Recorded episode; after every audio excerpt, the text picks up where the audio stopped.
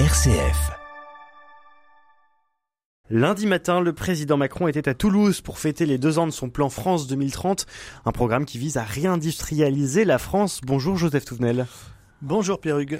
Directeur de la rédaction du magazine Capital Social. Joseph, réindustrialiser la France, ça vous parle?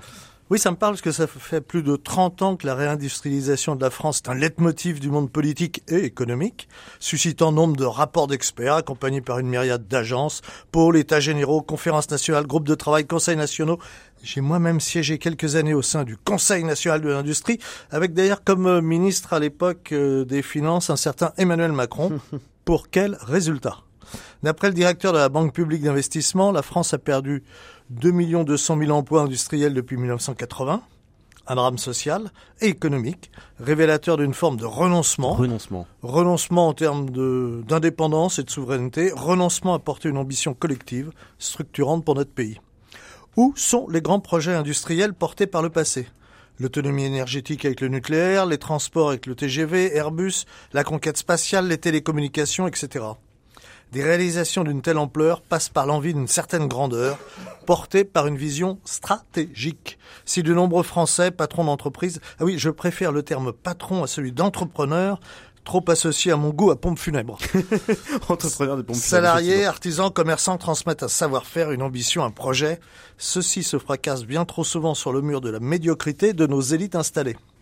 À quelques rares exceptions près, l'obsession d'ambition de carrière l'emporte largement sur le souci du bien commun et du service de la nation.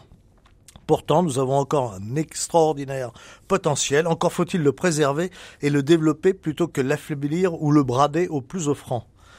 Inflation importante, budget déséquilibré, endettement en augmentation constante, cette situation financière des plus alarmantes est celle de la quatrième République. et pourtant, le redressement eut lieu en assainissant la situation financière du pays et quelques idées simples.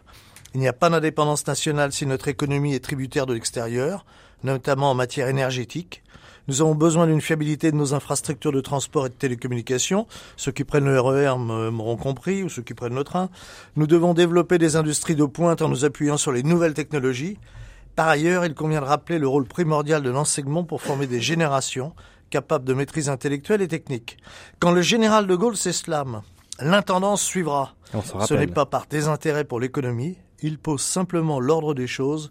La finance est au service de l'industrie et non le contraire. L'aventure industrielle dépasse largement l'utile création de richesses. Elle permet la participation active à la vie de la cité par l'élaboration, la fabrication et la commercialisation d'objets et de systèmes portés par la science et le génie humain.